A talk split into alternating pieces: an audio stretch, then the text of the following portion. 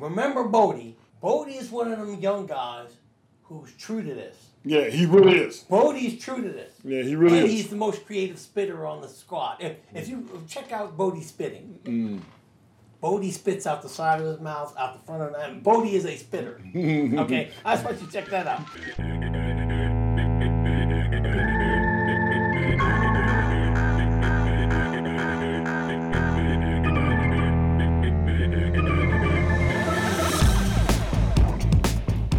y'all, to the second, actually, it's technically the second episode of our podcast, Vino and Convo, with Fletch and Couch.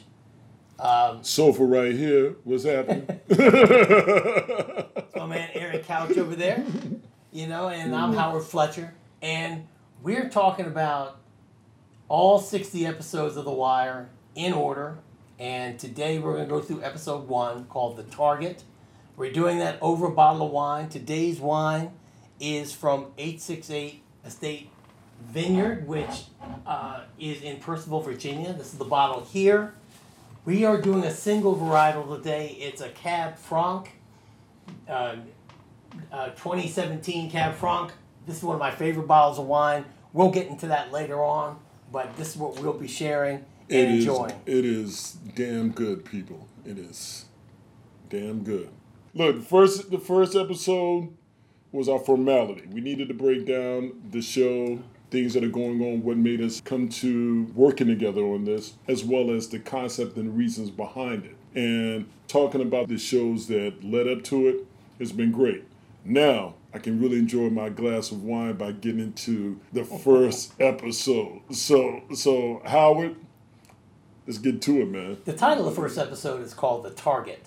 Okay, mm. and when they put on the frame, when they when in the beginning when the credits roll and they frame the, the title of the episode, they come back with a quote from one of the characters in the episode. This episode, which is the very first, is the quote is when it's not your turn, and it's said by Detective McNulty, who will come to find out who exactly who that is, and when he said it. But I will say right now that he made that comment when Bunk took the call for the decomposed body. Yeah. Okay, but we'll get into that. Yeah. we'll yeah, get into yeah, that. Yeah. First, tell me your uh, uh, your first impressions of this episode. Snot Boogie. It, the, the whole story, how it opens up with Snot Boogie is is is is dope. I mean, it's dope. You know, every Friday night, you know, they all sit down and they play craps together. McNulty's sitting there with one of the guys who definitely ain't gonna snitch, neighborhood cat, and he's doing it in a way that's kind of, you know, I, I guess he's understanding the code of everything, but he's just trying to get an understanding of what happened. As the guy is telling the story, and talk about Snot Boogie, I kind of get this feeling that okay, is McNulty just trying to lead him on to get information, or does he actually care about the bullshit that they go through? You know what I mean? Right. And- and you kind of get that because he doesn't push him on, you know, testifying and all that. He just gets information. Right. But the, but the story opens up in that first two minutes with him just talking to this guy. He seems to have a little bit of respect from people in the neighborhood. The death of Snot Boogie. The death of Snot Boogie. That's the, the look. The wire starts off with the death of Snot Boogie. Oh man. I'm saying. And every Friday night, we're in the alley behind the cut ring, we rolling bones, you know? I mean, all the boys from around the way, and we roll till late. Alley crap game, right? Like every time, he snot and fade a few shooters. Play it out to the pots deep, snatch and run. What, every time? Couldn't help himself.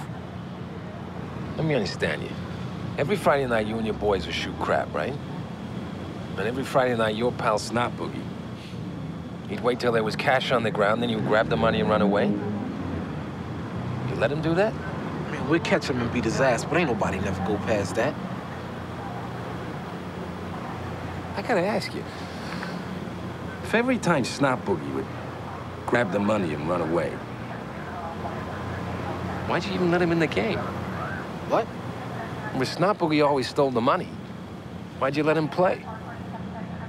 Got to. This America, man.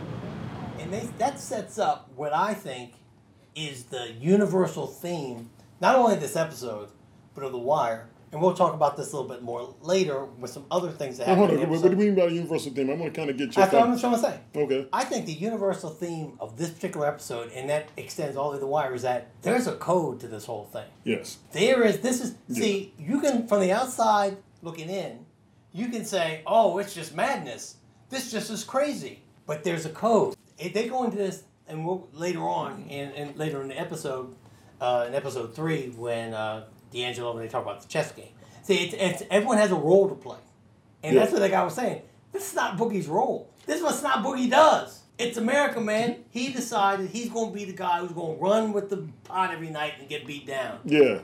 And for some reason, somebody decided They had enough of that. they had enough of that role, but he didn't have to do that. So No. anyway, that was that was I thought a very good way to start this. So what I'm going to do, and what this is going to the format will be until we decide it's not working, is that I'm going to go through like a little quick synopsis of what happened in the episode, and we'll jump in where we need to jump in to talk right, about go that. for it, go but for it. this this episode, as we said, started out with the death of Snot Boogie because he steals pots out of the crap game, and it, it introduced us to Detective McNulty, who becomes a very big player in this series. Right. The first official scene that we get thrown into in this is the trial of D'Angelo Barksdale Mm.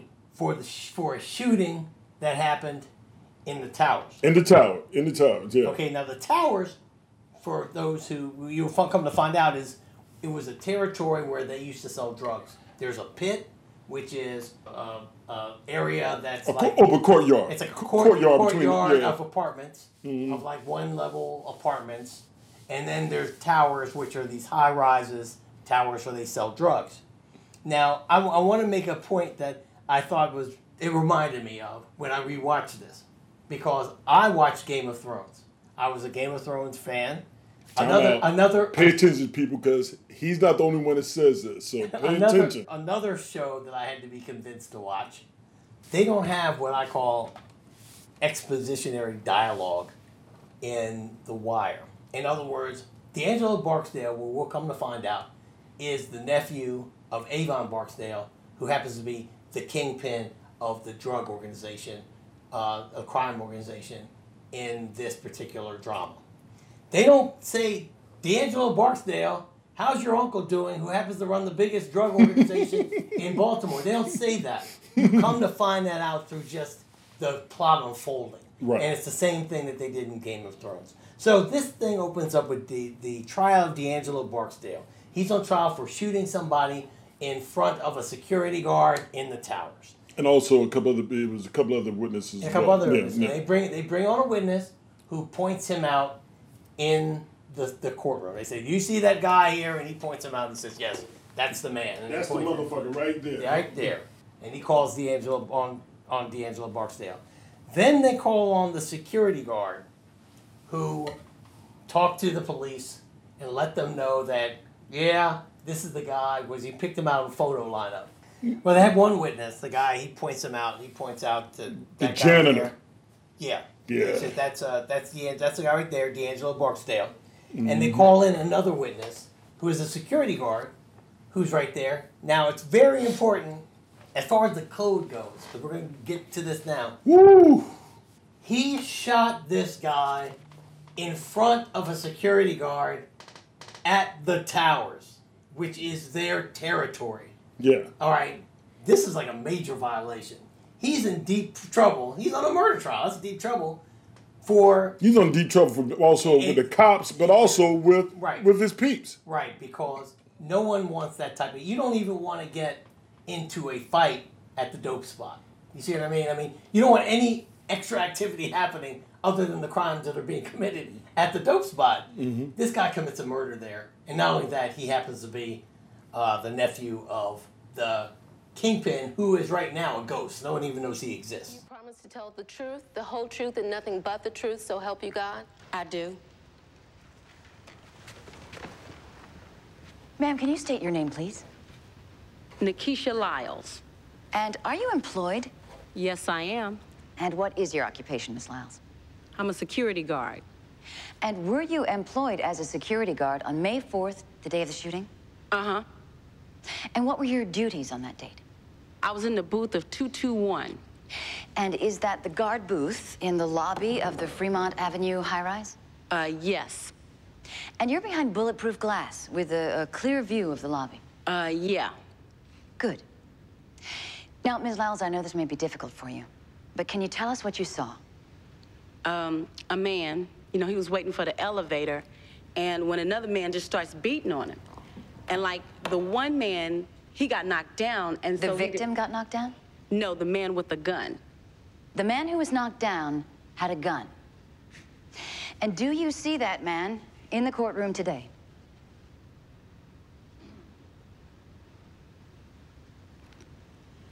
Nope. Excuse me? He ain't here. Check this up. The last episode, the courtroom is filled with people from the Barksdale organization, including Stringer Bell, who is the the, the, the second in command of the Barksdale organization, and she knows that she better not Wait a point out. T- tell tell the ladies who Stringer's played by. Stringer Bell is played by this ugly dude named Idris Elba. that's who it is. Uh, So- so- pretty motherfucker. so, so this was Idris Elba uh, who plays that. So that's another reason for all you women who are wavering on watching The Wire. You should watch it. yeah, yeah. Okay. Let's talk about Okay. the, the scene in the courtroom. You mentioned that the janitor, he he testifies and he points out D'Angelo Barksdale. Okay? But yet then you get McNulty. He walks into the courtroom after that, Right. sits down, and and the, the guy you talking about, Idris's character, Stringer, Stringer. he just holds up a sign and says, fuck you, detective. Right. You know what I mean? Right. However, once the security guard comes in, who works at the tower, and they state that she's behind the bulletproof glass, she recants the story, she changes everything up. Right. Right then, McNulty looks at him and he tells him, he walks out and tells him, well played. Right. Because the case is blown to shit right then. Right. The thing that kept bucking me out though is that how do they expect any of these cases to ever get to the point of a conviction if you're going to have regular people just going up to testify knowing that they're subject to witness intimidation? Excellent question, my man. and and that's the thing about the wire. See, if I no seriously, uh, if I had written this thing, now, well, I might be a bad example because I have seen that kind of stuff. but if somebody who was a writer in California had written this, that might have been good for dramatic effect. But always, people, when you watch this show, I want you to keep in the back of your mind this show was created and supervised by a journalist on the crime beat and, And a, a cop. Baltimore cop. Baltimore. So, so this is not fantasy, Well, add to that, add to that, they, they, they were both upset about the bureaucracy. right? Of, of, They're both of- very frustrated They're frustrated about why they can't do their jobs Very properly. frustrated around, but these guys, and I've met David Simon because he's a he's a uh, he's an alumni of my journalism school, the University of Maryland, the Merrill College of Journalism. That's We my won't, we won't hold that. I won't hold that against you okay, that's my man. and uh, and listen, those guys are not going to put their credibility on the line about writing about this stuff. Everything you see in the wire, you can take to the bank. I'm telling you. And that's the problem. The problem is is that the police all too often rely on witness testimony to get convictions. And if the people aren't willing to testify against the person who's who committed the crime, Why, why, why would they want to testify? What's in it for them? Because like, it's Right. it's like, like, look, look, they got to live there. right? Absolutely. You know, they got to live there. Not only that, well, how are you going to protect them? How are you going? How are you going to protect this witness Right. from from being the next one dead? That's the problem. That's, That's- the problem. That Barksdale kid. He's a cousin to Avon Barksdale. Who? Avon Barksdale, Stringer Bell. Crew that's been running Franklin Terrace for a year. Stringer Bell. Yeah, that was him in court with the legal pad and the glasses, scaring the living shit out of every witness. Him and the rest of his crew. Wee-Bey, Savino, Stinkum. I saw him. Yeah. So she recants her testimony, hmm. and the jury goes in to deliberate, and they find him not guilty. D'Angelo Barksdale walks. The crowd erupts, much like in the OJ trial. and and and D'Angelo and D'Angelo Barksdale walks scot free. Okay. OJ. Uh, yeah. Yeah. And so, Basically, yeah. yeah, yeah. Now, we mentioned this guy McNulty. McNulty is a detective who was sitting in the courtroom watching his trial. Now, the judge is an old prosecutor, Baltimore prosecutor, knows McNulty from his days because, you know, prosecutors and police officers, especially detectives, they interact a lot. He has been promoted to judge. He's become a judge. And so he knows McNulty. He calls McNulty back into his chambers because he wants to know why are you sitting in this courtroom mm. watching this case that you have nothing to do with? Mm. Because he was not the arresting officer. Right. You know, that was the thing. Now McNulty, who is considers he thinks he's a friend of this judge, mm-hmm. he tells him, Well, I'm sitting on this case because this guy who's on trial is the nephew of this guy named Avon mm-hmm. Barksdale. Barksdale. He breaks that down for him. And Barksdale is been running a crew that's been running the west side of Baltimore. They run the towers and what's called the pit, and they've been getting away with murder for years. He, what he said, he told me it was like it was like this is like twelfth murder. Right. And- and- and- yeah, yeah. Right. And and and then, but what he tells him, he said, "Who's Avon Barksdale? I don't even know who this cat is." Right. Yeah, I don't even know who he is. Barksdale has five out of seven towers on the terrace. That's 10 stairwells and five high rises going 24 7 for dope and coke. That's just the towers. The low rises, the avenue corners, they're all his too. How do you know this? Everybody knows it. Define everybody. Well, everybody in the west side. So many things are being overlooked. And that's what he's talking to the judge about. He wants, he's telling him, that's why I'm there. Now, he didn't go seek out the judge. Judge called him back in the chambers and he told him. Hold on, stop right there, Howard. You know what? I I I I, I don't think we realize. I think he did seek out. I think he went in there to sit down to watch that case because he understood what was going on. He wanted to see if it went through. And like you said, what did the judge say to him? Why are you interested I, in this? I, I agree with you mm-hmm. that McNulty is arrogant and McNulty wants to shake things up. I mm. agree with you there. Mm. Mm. However, if you remember, he was walking out and one of the pages came and got him and said, The judge wants to speak to you. right, right, Okay, right. now he might have known that was going to happen. I think he knew it was going to happen. I, Okay, to me, okay, I, okay, okay. Is the type of cat who's very observant, Okay. and he has a lot of humility. Okay. You notice one one thing with he's like, I don't know it all, but if you know some shit more than me, I'm going to pay attention to you. We're gonna we're gonna talk about that later in the okay, episode. About to say, okay. I, I, I don't agree with you. I think McNulty a lot of times think he's the smartest cat in the room. But he he he. However, whether he premeditated it, whether he planned it, or he didn't, he ended up in the judge's mm-hmm. chambers, and he did let him know about Avon Barksdale. Okay, before we go further, okay, I'm, I'm, I'm going to say this one thing though, Okay. because you said it earlier with with him, is that he looked at Buck and he looked at how he was able to break that information down. And what did he say to him? He said he, he was impressed. Oh. He's impressed. I think that McNulty may think he's the smartest person in the room all the time. However, he is quick to acknowledge something that he wasn't aware of. So that's how I look at McNulty.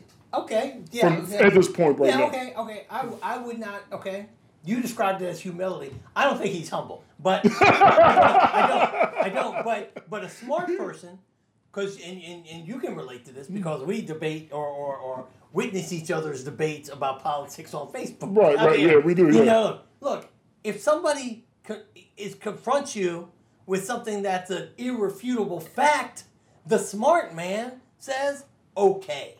That's what we do. That's, That's what the smart man yeah, that's that, and you know what? And the knucklehead, I can't argue with that. I can't argue with that. The knucklehead pushes back on that. Yeah, You know what I'm saying? And he's not a knucklehead. Yeah, you're right. You're But- that, damn, that was that was profound, Howard. That's a good point. right, right. That's a good point because he Yeah. he is an arrogant mofo. Yeah. but he will admit when some shit because he wants to he wants to win. Right. Right. He wants to win. So Right. yeah, okay. I, right. Damn, Well- that's good. I, I agree with you okay. on that. Yeah. So the judge, after this conversation with McNulty, Mm-hmm. he takes this operation, this he takes this information to the deputy of operations.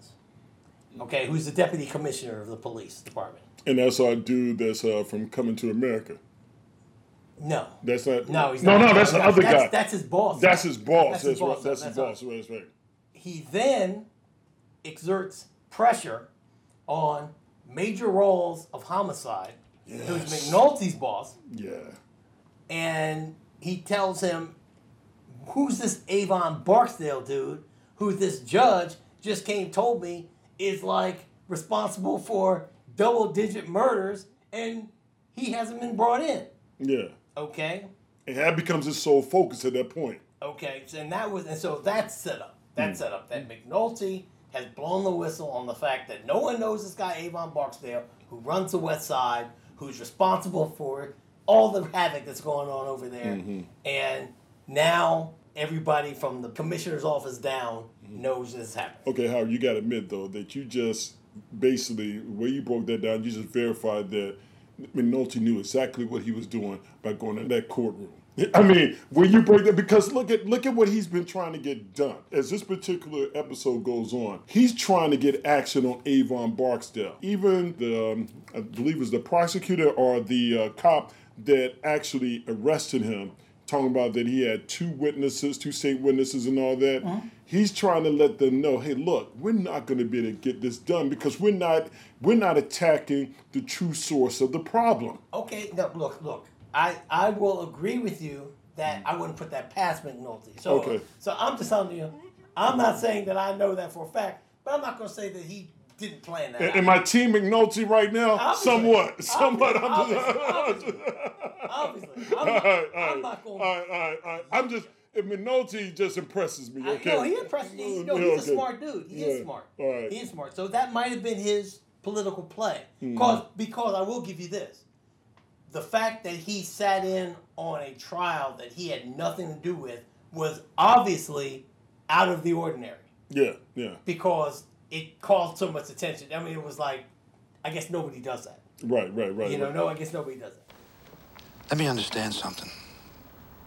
You were having the deputy bust my balls over a prior year case?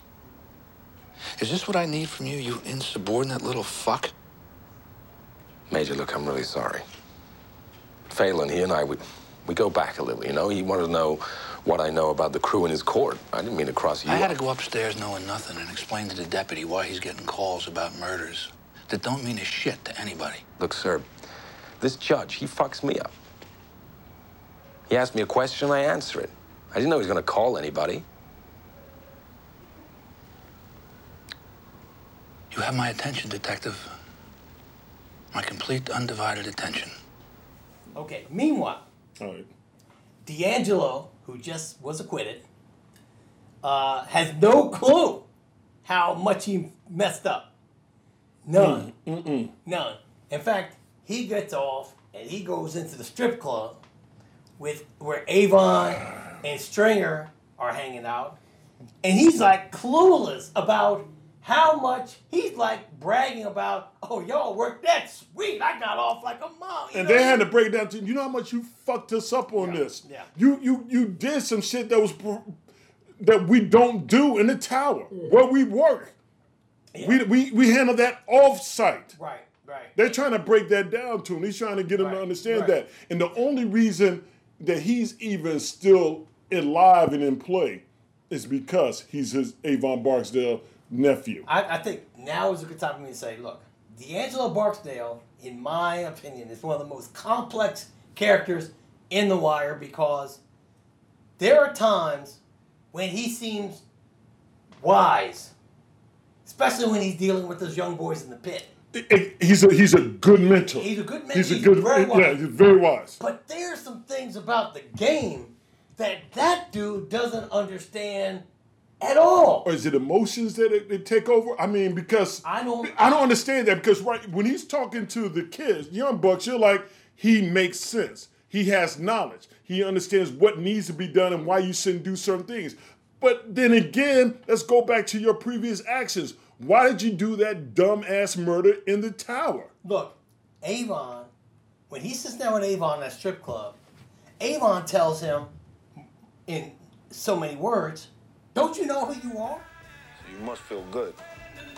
You know how that go? Say what? Saying, you know, jail ain't no joke. I don't know shit about jail.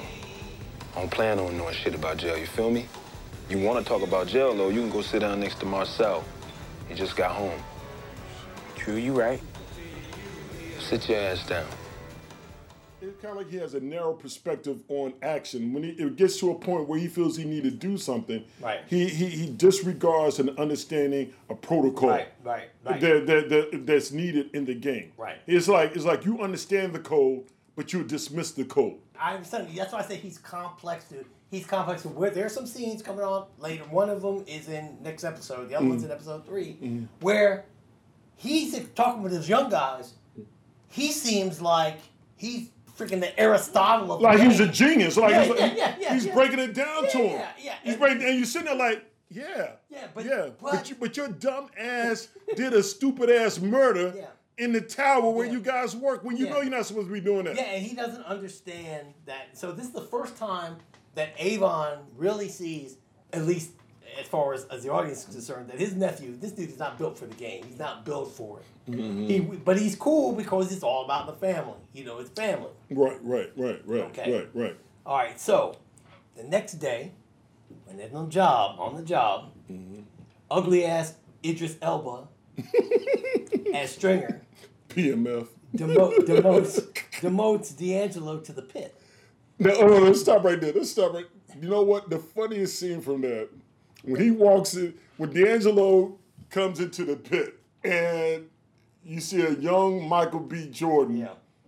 and his homeboy. They like, yo, dude, what you down here for? You you mess up on the count. They knew immediately it was a demotion. Yeah, They're oh, like, why are you here? Oh yeah. You bargain. Why are you here?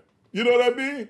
Look, look, if you didn't know anything about the hierarchy, if you knew nothing about it, but you found yourself sitting on that orange sofa, Uh, yeah. you have to in know. the in the pit. Yeah. you have to know. Yeah. It's like, This is the mailroom. You have to know that. you know what I'm saying? It's just. Yeah, but you know what? Not only you have to know, but it the fact that, that those young bucks yeah, yeah. they identified it immediately. yeah, yeah. They said the, the, the statement he said, "Did you mess up on the count? Yeah. You did something to f up big time Yeah. to be down here." So I think that's when, for me, that that's when I started kind of getting a little feel of what was going on in terms of the levels. First of all, for them to recognize that the pit was a demotion when his cat was in the tower beforehand mm. said a lot. The second thing, the fact that they still recognize who he was. Right. I mean, it wasn't just the fact that you're getting put back in the pit and you're in the tower, but the fact that you are the nephew. Yeah. Oh, yeah, they yeah, yeah, yeah, yeah. They So, know. and for for watching the first season, I think this is where you actually begin to get a feeling of where where the focus of the show is. Oh, you here early? Yeah, I'm on my game today. And you put out testers? Uh-huh. D. Your deal today. You going out on point, picking up business in the pit. What? You the man in the low rise. The low risers, you got Ronnie Moe in the pit. Ronnie Moe got 851 this morning. How you gonna put me in the low risers when I had a tower since summer? Yeah, you had a tower. And you might have a tower again if you can keep your mind to shit. This is fucked up. You show us you can run the pit and you'll be back uptown soon enough. My uncle know about this? What'd you think? hey, yo, Bay. Yo. Your little cousin here, ride down the way. So, meanwhile, b- back with the police, mm-hmm. n- now they got the heat on them. They know that they have to do something about this Avon Barksdale thing.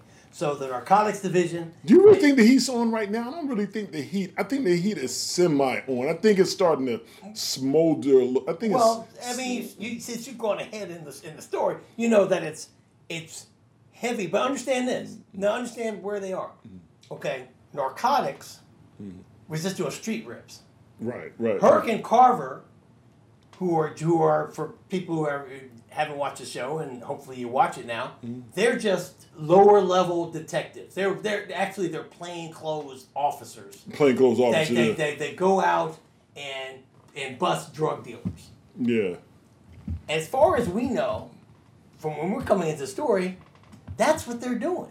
The whole time, yeah. the whole time. They're just doing street rips, what they call street rips. and they got and they got re- mad respect for the sister. Yeah, they just they, they, man, yeah, and, and and Kima is doing that and all that. So that's all they're doing. Meanwhile, Homicide, Bunk, first thing Homicide, Bunk and McNulty when they're not getting drunk, like drunk. I No, don't no, get- no, no. Well, we got to find a new word for where they drink. Yeah, yeah, I mean, seriously. Yeah, yeah. Look, look. We might be getting a little drunk. What they do is hardcore drinking. Right, right, I mean, right, right. When they're yeah. not drinking, they're doing homicides like that decomp guy that Bunk goes to see that Mhm. are just like, damn, I hope this is a natural causes thing.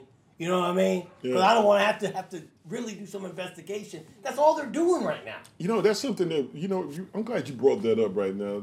way they talk about paperwork, I, I, I'm kind of like thinking, in my opinion, they need to have people doing paperwork for police officers. Uh, and the only reason, the only reason I'm kind of kind of saying this is because, damn, they they're all working on just trying to figure out how to submit paperwork. Eh, Yeah, you know, it's like, look, this isn't my thing. Right. My thing is going out there to get get it done. Right. You know, and you see, you hear the cops talk about it continuously. I'm not going to do this because you know I don't do the paperwork. Right. We understand the paperwork is needed so you can you know so so that everything is done properly, so that the the rule of law is in place. However, you have this just this resistance to doing it because they feel like it takes them away from actually getting other stuff done. Yeah, but what, what are they trying to get done? All they're doing, from what I can see, is getting stuff done is street rips and interrogations and going to court. That's it. They don't really want to get all involved in, In the this, paperwork. In this whole Well, thing. well, well, think about it. If I'm a cop, look, what what did this is in another episode, but they basically talk about what are your expectations of this job. right, right. You know, Right, what are your expectations of this job? Like, I, I'm telling you this: when I watched the court scene with D'Angelo in there, the whole time I'm thinking is this: this whole system is jacked up because the the the witnesses are not safe at all. Right. How can you do any type of improvement in your neighborhood if there's so many loopholes that allow for people to be in jeopardy? Right. That's that's what I look at. Right. So how can you even begin to have a fight on the war on drugs if you want to actually save the people there, but yet you're not even protecting them in those particular situations? That's true. Okay. Well. Yeah. Well. And, and, and I think Minotti, it goes back to me again. I, once again, I'm just M- Minotti, in my opinion, he looks at everything as being either A or B. It's not too difficult. He's like you either trying to help them or you're not trying to help them. And the one thing that you know is that Minotti does throughout the entire series, and even in the first episode, he listens to people. He doesn't judge. He listens. Yeah. Even though, even though he may feel it needs to be done a particular way, he wants to make sure he has information that makes sense before he makes the next move. Yeah. No, that's true. No, he no he's he's a good detective. Mm-hmm. He's a good detective. So that's this is when the first this is when they first start talking about narcotics and homicide are going to have to get together on this because while the Barksdale organization sells drugs, the story the judge got was that they're responsible for these bodies. Exactly. So they're going to have to Exactly. they're going to have to work together with these two organizations. That's that was that's the gist of what's going on. Okay. And, and, and that right there is you see that is going to be a problem from the beginning. right. Just just on the conversations alone and just talking about it. Because all of this immediately starts Right. right, after D'Angelo gets off. Right. It is like, okay, Right. how do you know this? What are you talking about? What's going on? Right. How should we approach it? Right. And then they're like, okay. And but, the th- but one thing that was in agreement with everybody is that they needed to form a task force Right. to focus right. on that. Right. And again, you you mentioned it last episode. We were talking about how things would run better maybe if these things work together. Right, right, right, right. These people don't naturally deal with each other unless heat pressure is being applied. That's my point. There's pressure being applied because neither eh, look. Not only do these people not want to fool with each other, Mm-hmm. the DAs have want nothing to do with this. You know not- yeah, they don't. so, They- they- so it's like so it's like all three of them. have- You know, the DAs come at you like, yo, your case better be freaking solid. I ain't trying to deal with no BS. Yeah. I'm not trying to deal with any surprises. Right. And and what's what's what's hanging all over this is this. They're like, we're after this phantom. They work in Baltimore, dude. They work in Baltimore. They're like, you know how many cases they have? And what you're telling me that this guy we've never heard of mm-hmm. ever is behind the whole thing. They said we deal with 257 cases a year. yeah, yeah, we they're deal with 257 cases a year. Right, And you're bringing us somebody I never heard of. Right, you're trying to tell me. And you say that he's that, Yeah. that he's controlling all of this on the west side of Baltimore. Right, right. They're like, you know, Right, this, right. it's crazy. So anyway, that's Yeah, what, that's where we are. yeah. Okay.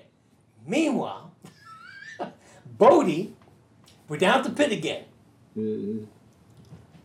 Bubs and his white boy partner pull off the fake ten dollar bill scam.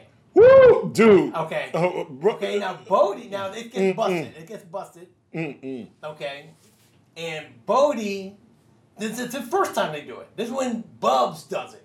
Bubs, gets away with it. Bubs gets away because he knows away. how to do it. Bubs gets away Bubs, with Bubs knows how to leverage everything with else. it. Yeah, Okay, yeah, yeah, yeah. Wallace, Michael B. Jordan, turns in his money, fake money. She count. One two seven. You want to count it? I mean, I don't know how y'all do shit up in the towers, but down here you want to count it. Oh shit. Hey, yo, yo, ho, ho, ho. Y'all niggas been burnt. Huh? Huh? That's what you got to say? Huh? This look like money, motherfucker? Money be green. Money feel like money.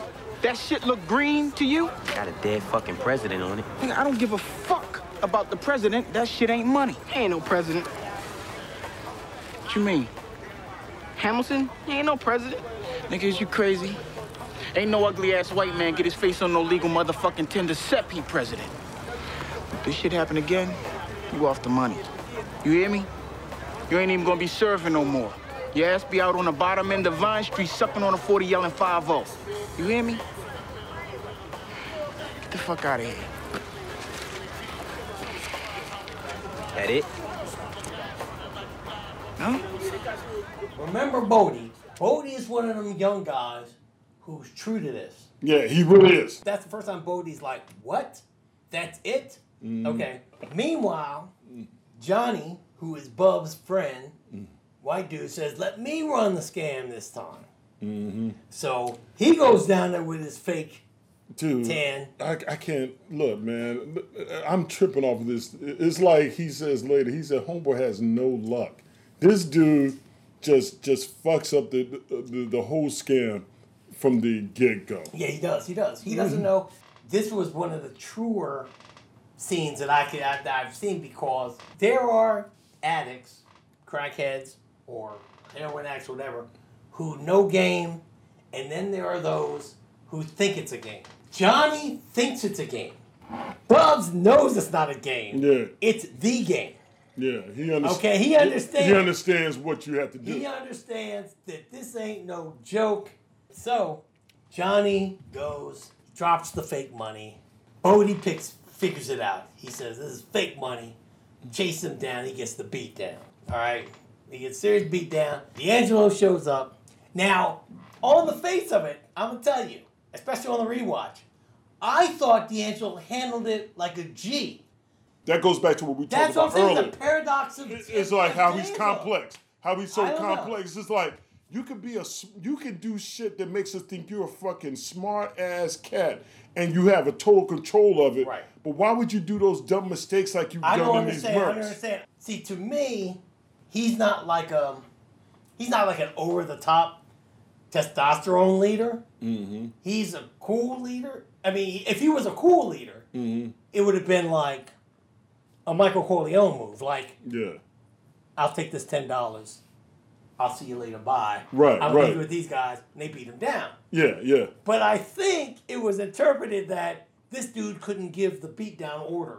I think that's how it was interpreted. But regardless, I, I look at it this way. I look at when he walked away, when he didn't get the order. I looked at it as that, that that's what they expected to do. I think they were looking at since he walked away, he's saying to us now, go ahead and beat his ass. Okay. I think that's that's. I mean, That- what well, you, what, what you're saying, yeah, that's what happened. That's what happened. And, and happened. But see, I, the reason I only say that because they don't seem to give him that universal real respect. Preston and, and Wallace are two different sides of the coin. Okay, with with uh, Preston, you got a guy that's hardcore, that that's all about progression. He gets mad quickly, but then you have Wallace, who when Preston gets mad, he wants to know, okay, why are you upset? He's always trying to understand why. What's the effect in, in terms of this? Poot is just like just following their lead. Yeah, he don't give. He don't give a damn. So you you have three different characters there that are listening to D'Angelo that are influenced by his his actions. So for me, just whenever they have the, the, the dialogue in the pit, you really get a lot in terms of Oh. what of, of of what is going That's on. some of the best writing in the show. That's some of the best writing. Exactly. In the show. That's, of the, in that, that- it's, it's such good writing because it's real in terms of going back to the part about the characters being three dimensional. Right, that's the how they take in information. Right, that's some the how they writing in the show. process information. How it leads to their future actions. Yeah. You know what I mean? Yeah, no, the pit's some of the best writing. in the Yeah, yeah, yeah. So yeah. They cut back to the police station where McNulty, again, wants to show he's the smartest man in the room. He gets busted down by Daniels. Daniels tells him that, look, you know, you got to be, you know, uh, a team player. I'm trying to do this thing, and you know, all I know is that you keep going back to that that you you went to this judge, and so I don't respect you because see McNulty and uh, Daniels meet because they were talking about this task force. Right, right. And, right. and, and, and Daniels tells him, look, dude, I don't respect you because in police terms, you're a snitch, as far as he's concerned. Years over top of some of these low-level people will roll a few, no problem. You're not gonna get Avon Barksdale or Stringer Bell or anyone else above the street, not on street rips. You don't know that. These guys are good. They're deep, they're organized. They got everyone on the terraces running scared. What do you suggest? Surveillance teams, DNRs, asset investigation. Keep gathering string till we can find a way in. Either a wired CI or a Title III. That's what makes this case. Is that what you told the judge? Okay, so I'm an asshole for that, but I'm right about this much. No mics and no wires. We do this fast and clean and simple. Then you don't do it at all. What the? Seems to me you all could have had this fight between yourselves before calling in the state. How did that come off to you, man? How did that whole interaction right there with Minotti talking talking to him about that whole thing? Well, Daniels is a dude who is, he's down to be dirty, but he's true blue police. He's true blue police. And when you become the judge, that ain't police. Hmm. See, that's where he's coming from. He's like trying to tell McNulty the whole time, dude, look, I'm about to be major. I didn't get in this position by being stupid or not knowing what's happening. But if you think you're going to like outsmart me, Daniels, the black guy in the Baltimore Police Department who's in the position to be major, you got another thing coming, dude. Yeah. F you. Daniels confuses me because you, you're looking at him as being.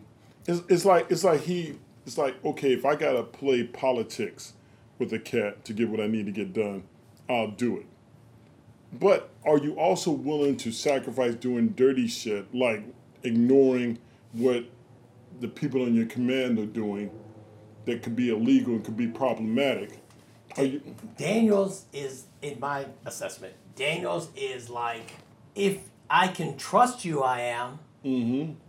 But if you don't demonstrate that you on the team, I have no, I have no use for you. he needs that loyalty.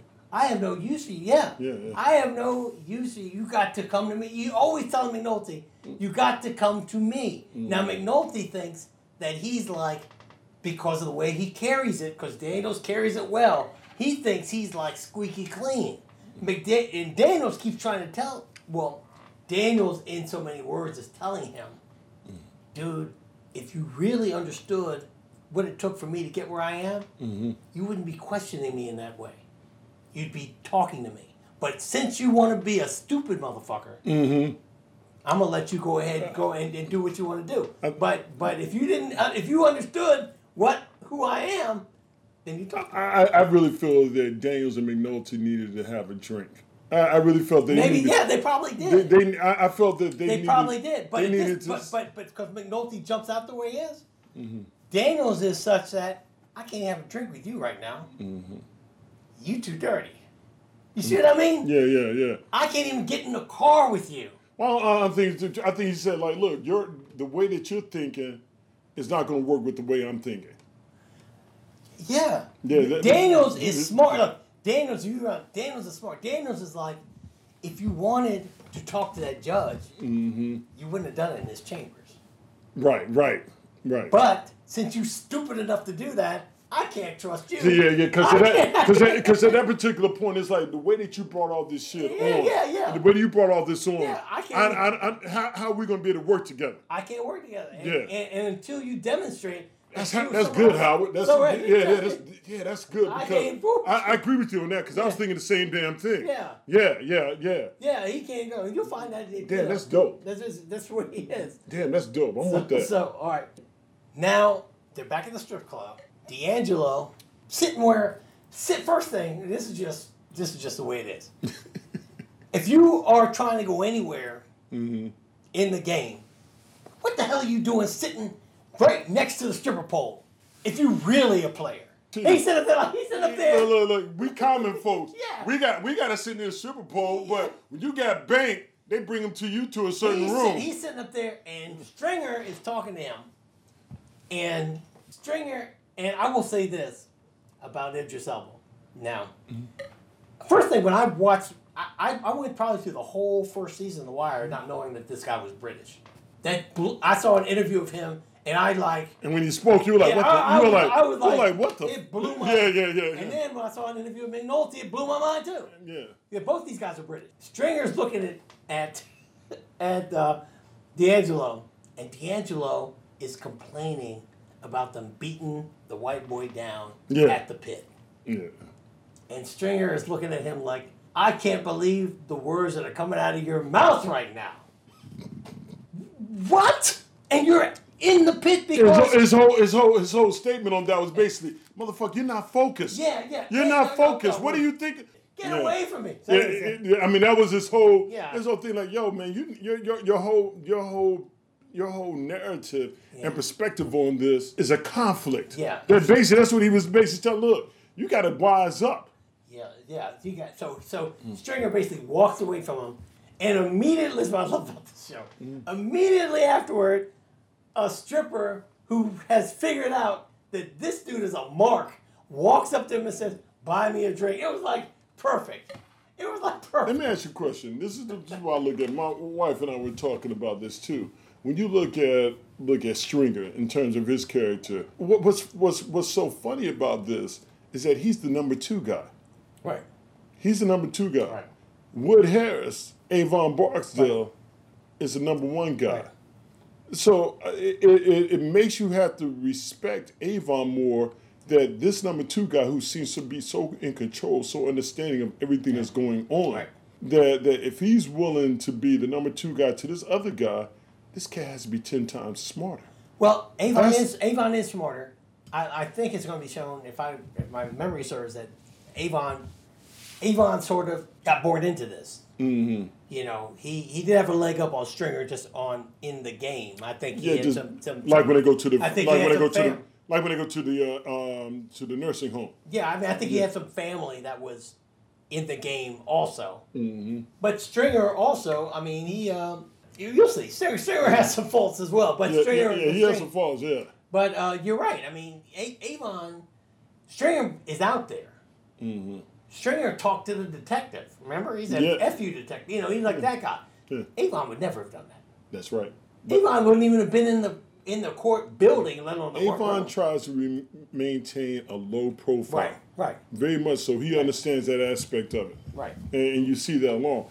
I, I just find it that that if you look at the way Stringer is, how he's so understanding of what's going on, uh, how he's understanding how to predict the next move. Right. No, Stringer knows the game. He yeah, knows. He, if you look at that alone, that should give you an understanding of how Avon is on on this shit. No. Stringer, Stringer's on Stringer's on top of things. As a matter of fact, Mm-hmm. I think for the viewer that's watching this show, who is not familiar with anything about this lifestyle, Mm. anything about that, that they will probably admire Stringer Bell more than anyone else into probably season two or three.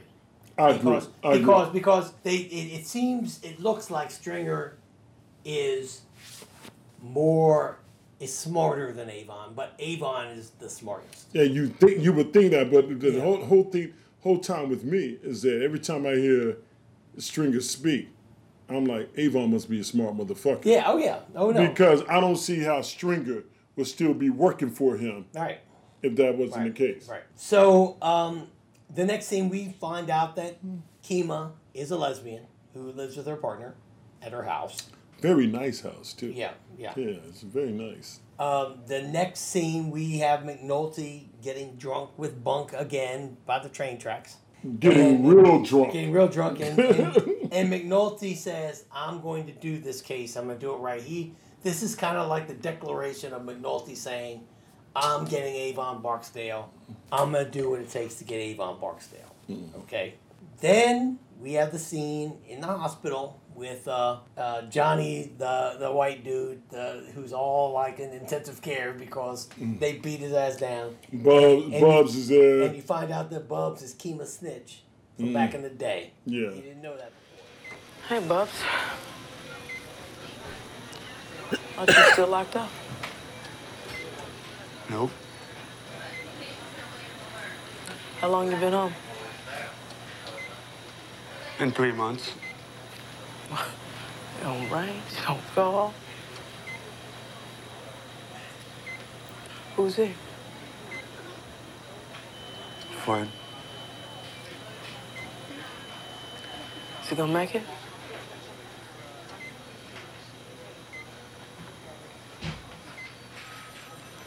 You still working drugs? Downtown, yeah. I got something for you. She quickly brought him on when she saw him though. Right. Oh, yeah. And he didn't. He didn't hesitate. He was like, Oh yeah, Yeah. They, they, they, they reunite on that Mhm. tip. In the last scene, you see that the guy in the courtroom who testified against, uh, uh, that's right, D'Angelo Barksdale is found dead Mm. with a gunshot wound to the head outside of an apartment building, and um, you know th- th- this is the only I part McNulty said something about that that was that was very profound. that He, he, he- when he said that, hey, look, the one guy who did snitch, it sends a big message. Right. Just killing him sends a big message. that, Right. hey, look, don't do that. We're gonna get you. Yeah, Absolutely. the one person that did say something, that right there, and they killed him right there at the tower. People can see it.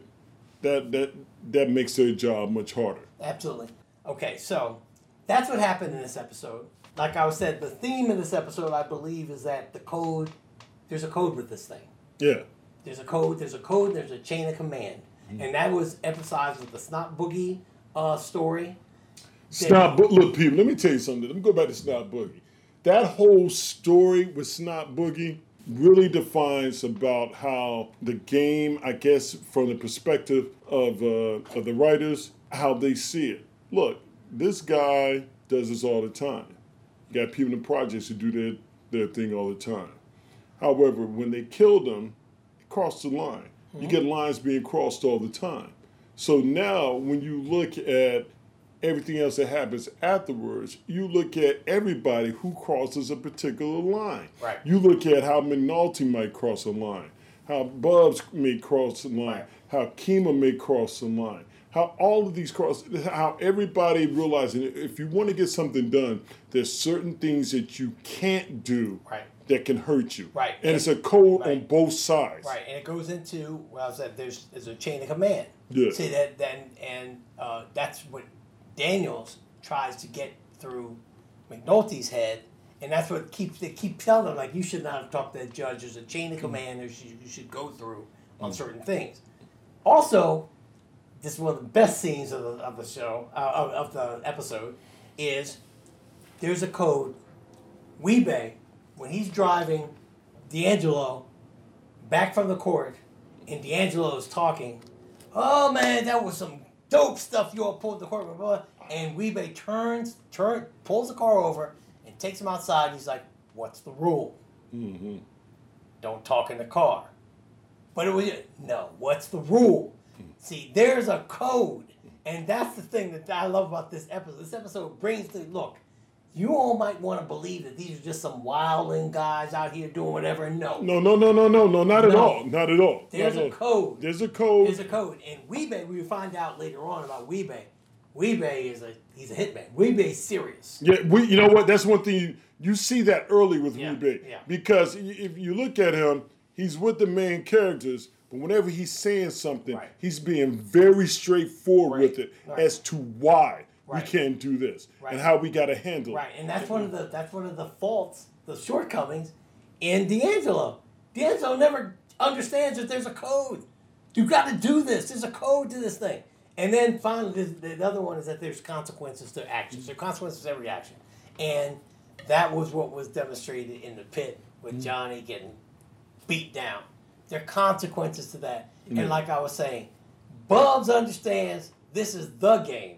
Right. Johnny thought it was a game. A game, right. Johnny thought, oh, let me do it this time. Johnny almost got killed Mhm. behind that little jazz, jazz right there. Yeah. So, yeah. okay. Yeah.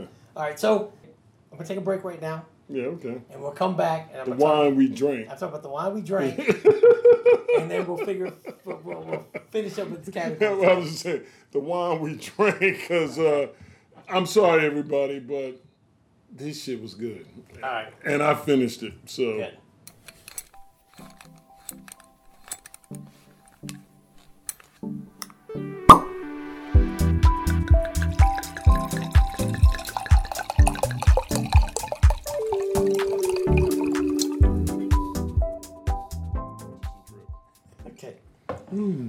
This wine that we drank was from 868 Estate Vineyards. It's a 2017 Cab Franc. It's a single varietal. As I said, single varietals sometimes, most times, aren't 100%. This one is 91% Cab Franc, 9, 9% Cabernet Sauvignon, which is very typical of a single varietal. Um, now, in the tasting notes, this is what I'm going to tell you what it says.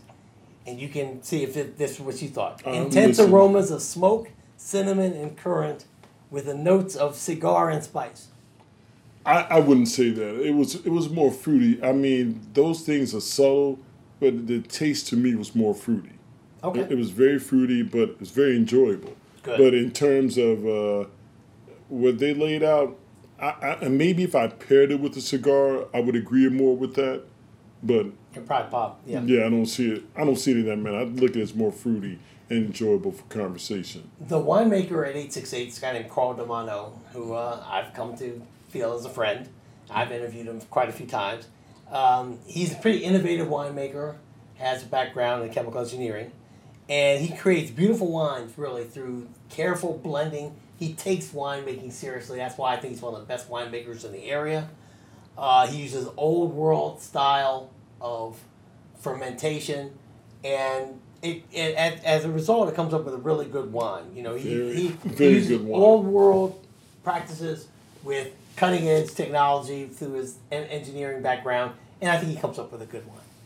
It's a very good wine. It's, I, I mean, I, I don't have any problems with the, the description that they gave him. I wouldn't I wouldn't describe it that way, but I would say that it's, it's fruity. But if I'm smoking a cigar with it, I may if I'm smoking a full body cigar Right. with it, I would probably because it's it has some. Uh, I, I I can see myself sitting on my back deck with the Ashton, Right. smoking it. So yeah, yeah, Okay. yeah.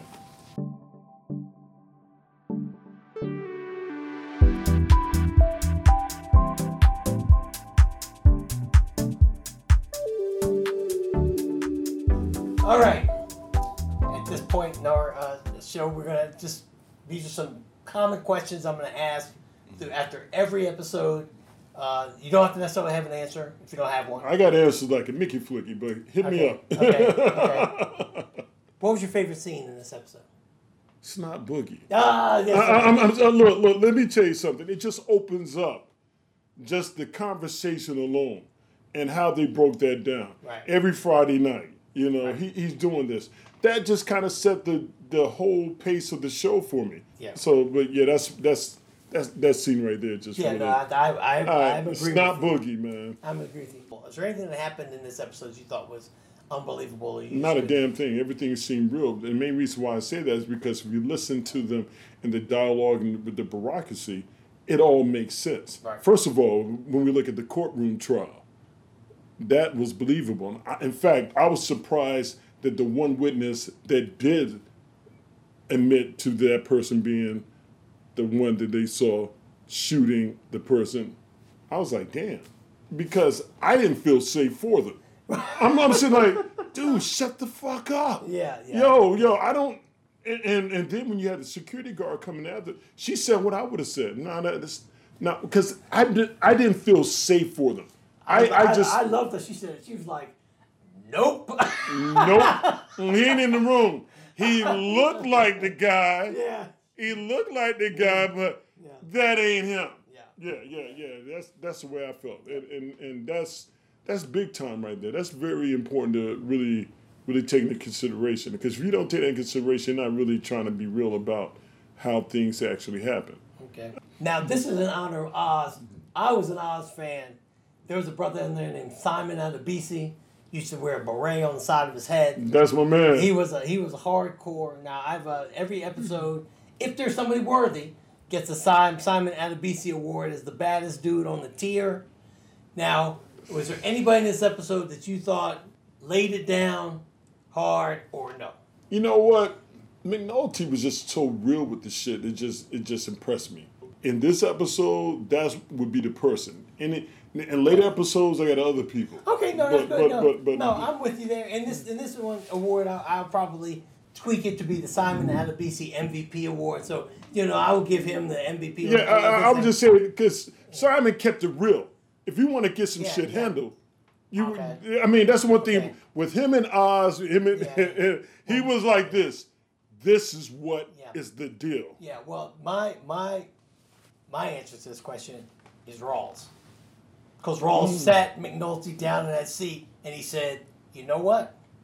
I don't care what you got to say. You're going to write this report all night. You got my full attention. He gave him two fingers when he came in the room. You know what?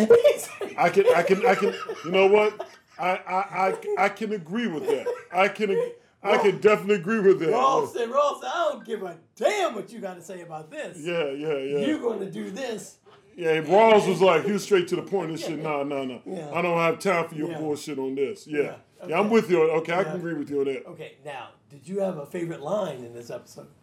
We might have the same one. Yeah, but I think we got it's the same one, man. It's it's America. Yeah, that's It's, I mean, look, look, look. It's America. First of all, the line before that could be my second one. He was like, when he asked him the question, "Why'd you let him play?" What? Yeah. What? And, and- then when he said, "It's America, Jack," you gotta let him. Yeah, you got And, and, and, what's so funny about that is that that that just covers so much of what we're going through today in, in life. Like if we're gonna talk about being America, then we need to respect each other and actually listen to our to what other person going through. Everybody's seeking happiness. Right. Look, Snot Boogie, his happiness every every Friday was stealing that money and trying to run off Yeah, and yeah. getting beaten down. Yeah. That was his happiness. That, that that's America, Jack. Yeah. that's my line right there. Yeah. Okay. Was there any old school gear or tech or anything that you can remember from that episode that you would rock today? That you would say, I wish I could do that, wear that today. Brother, those leather jackets in the show got me rolling. McNulty, uh, all these cats with their leather jackets. And look, that you could tell that was early 2000. Yeah.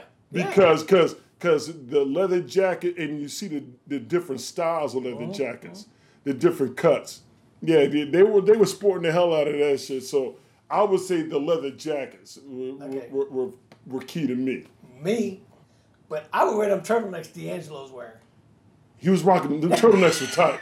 The- the- you, know, you know what? I wear I, look, like I said, the leather jackets with those turtlenecks. Yeah, yeah. I was like, that was uh, that was uh, very, very Bad Boys one. Yeah, yeah. You, you know what I mean? Yeah, Yeah, yeah. that's, that's Yeah, like the, the big turtlenecks. Oh, yeah, the, the, the not but not only the turtlenecks, but but they would have the turtlenecks with with the various Tims Yeah. as well. Oh, yeah, they had yeah, yeah. Timbos on there. They had they had crazy Tims. I'm like, all right, yeah. I'm with you on that. Yeah, yeah, yeah, I'm with you on that. Okay, now I don't know if you remember the music in this particular episode. Ja Rule was all up in there. There are two songs that made an impression on me, but what what was it? Was it Ja Oh, Rule? that, that Ja Rule track was all up in there, and, and especially when the strip club. Right. Because I, I, came up in D.C. Mm-hmm. came in 2001. So there, there are certain certain strip spots you go to and everything, mm-hmm. and them pumping that Ja Rule up mm-hmm. in there, that was real.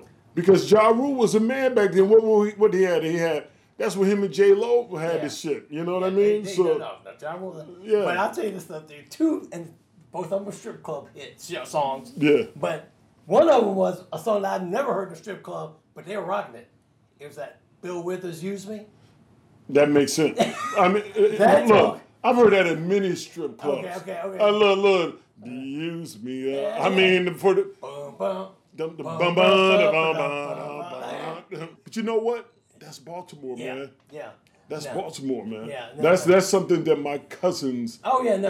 I used to, uh, I, I, when I was in the eighties, I had a guy who I went to college with, took me to this club called Odell's. Okay. Up there, yeah, it was like that. Yeah, it was like that. And then the other song they played. Well, you play any Grace Jones, I'm gonna like it. They played "Pull Up to the Bumper." Pull up, look, pull up to look. Let me tell you something. Let- we're gonna talk about Grace Jones. Let's give her her props. Oh yeah. The tracks that she put Yeah, out. yeah. Let me tell you this. I would put "Pull Up to the Bumper" in another movie if I had the chance. Oh, absolutely. It's just one of those tracks. Yeah. Grace is one of my all time. I love Grace Jones, Grace is man. one of my all time. Yeah. Are there any lasting impressions? Anything else that you uh, want to uh, Well, the think, biggest- think, think that we didn't talk about? I, the, the, the biggest thing I, I, I look at the first episode is how they're establishing the characters, Mhm. and you really have to pay attention to to how they interact with each other because you're not going to really get an understanding of where it's going to go next if you're not really paying attention mm-hmm. to how they are establishing their boundaries with each other. Right. You understand what I mean? It's mm-hmm. like it's like McNulty is like, look, he he lets them know I'm with the bad guy. Mm-hmm. I'm gonna I'm gonna try to do it based on police work, but if you try to fuck me on this, I'm gonna call you out on it. And so you realize where he's at. Then you look at Daniels. Daniels, like I said, he's still a cat. I'm trying to figure out because even with his wife in later episodes, she's like, but the guy ends up in critical condition. You know, it's like his wife is like, you, you gotta you gotta get an understanding on what can be allowed and what shouldn't be allowed. Uh-huh. You know, so then you look at the major. The major is like he's trying to get shit done because he's out in front of everybody. So if we're doing something, we're trying to get something done, you got to give me something that's concrete, that's workable, because I'm constantly having to answer to people all the damn time. That's one thing I am noticing with all these different, when you look at lieutenants and all these people at a higher level, it gets to a point where they have to answer more questions. And so therefore their their actions have to be very justified and they have to be solid in how they go th- go about getting things done. Uh-huh. So that that's an, that's another thing. So I, I'm just looking at you're starting to see the bureaucracy in place and how they try to try to deal with it so they can get the job done for the greater good. Uh-huh. So that's that's what I start. That's what I'm seeing just in the first episode alone. Okay. Yeah. All right. Well, now we've come to the most important part of the show. Like I said, it's a call to action. We need you guys to subscribe to this podcast. We do that for us. I want you to subscribe to the podcast, whatever platform it's you're on, whether it's Apple Podcasts, Stitcher, Spotify, or whatever. Uh, and also rate us, okay? Give us a rating. Give us five stars. We're asking for five stars. And we want some feedback from you. This is the way you can reach us. You can reach us from our email address.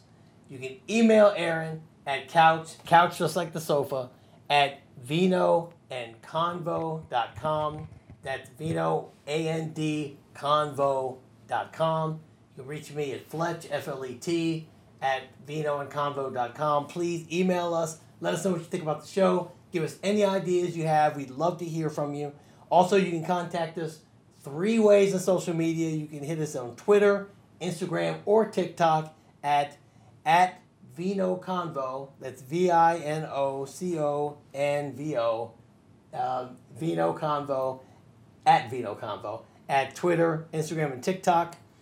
If you guys know of any winery or craft brewery or anyone who wants to have their wine highlighted on our show, please let us know. We'd love to do it. If you are from outside of the DC area and you want to send us a bottle of wine from anywhere, we're happy to take it. Please email us or hit us up on uh, social media. We'll figure out how to get it here and we will have it on the show. Oh yeah, we'll figure it out how to get it here. Oh yeah, for sure. Also, uh, we plan to go through all 60 episodes of The Wire. However, if you want us to talk about something specifically for a particular episode, please hit us up. Let us know what that episode is and what issue you want us to talk about. So we'll hit it on the show. We want to make this show something for you. We want to tailor it for you. And finally, we want you to join our discussion. So also, if you have something you want to add to our show, if you email us, we'll read the email on the air. But more importantly, we want to have you on the air. Mm-hmm. If you are anywhere in the DMV, or if you want to fly in, that's fine. But we record this from Northern Virginia. If you can, if you are from Baltimore, if you love wine, if you love The Wire, you're somebody we want to have on this show. Please contact us. We're going to hook it up. Come and we will uh, talk wire and drink wine with you. Okay? So he's Aaron Couch. I'm Howard Fletcher. Thanks for listening.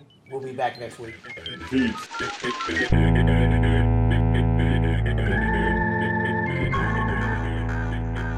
When you think about Baltimore, well, let me tell you something that I've always found interesting when I first came up here.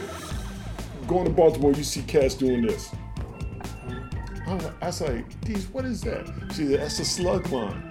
Everybody in Baltimore, when you you driving through Baltimore, you see cats doing like this. They're just trying to get a ride. Right. That's that's the culture. You know what I mean? So when I see this, I'm kind of like Grace Jones pops in my head. Pull up to the bump. I mean, that's just me.